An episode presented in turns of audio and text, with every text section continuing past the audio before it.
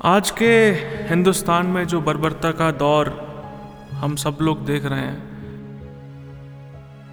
उससे सब लोग परेशान हैं। और इसी दौर को लेकर जावेद अख्तर साहब ने एक बहुत ही प्यारी नज़म हम सब के सामने रखी है, जो मैं अपने ज़रिए से, अपने आवाज़ के ज़रिए से आप सब तक पहुंचाना चाहता हूँ। इस नज़म का नाम है नया हुक्मनामा। तो अख्तर साहब क्या कहते हैं?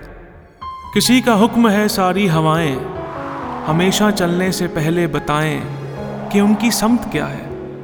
किधर जा रही हैं, हवाओं को बताना ये भी होगा, चलेंगी अब तो क्या रफ्तार होगी। हवाओं को ये इजाज़त नहीं है कि आंधी की इजाज़त अब नहीं है। हमारी रेत की सब ये फसीलें, ये कागज़ के महल जो बन रहे हैं, हिफाजत उनकी करना है ज़रूरी।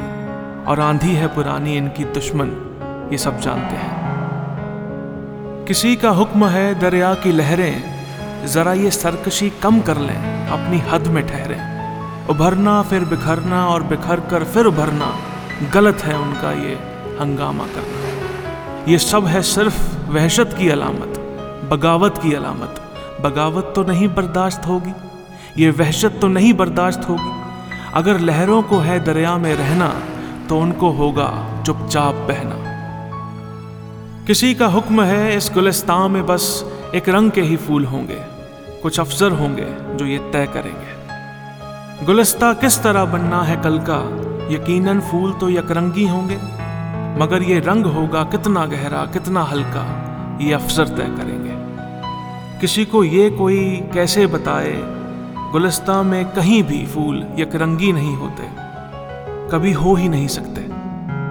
कि हर एक रंग में छुपकर बहुत से रंग रहते हैं। जिन्होंने बागे यकरंगी बनाना चाहे थे, उनको जरा देखो कि जब एक रंग में सौ रंग ज़ाहिर हो गए हैं तो कितने परेशान हैं, वो कितने तंग रहते हैं। किसी को कोई कैसे बताए, हवाएँ और लहरें कब किसी का हुक्म सुनती हैं।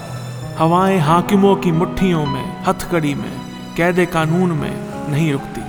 ये लहरें रोकी जाती हैं तो दरिया कितना भी हो पुरसकून, बेताब होता है। और इस बेताबी का अगला कदम सैलाब होता है।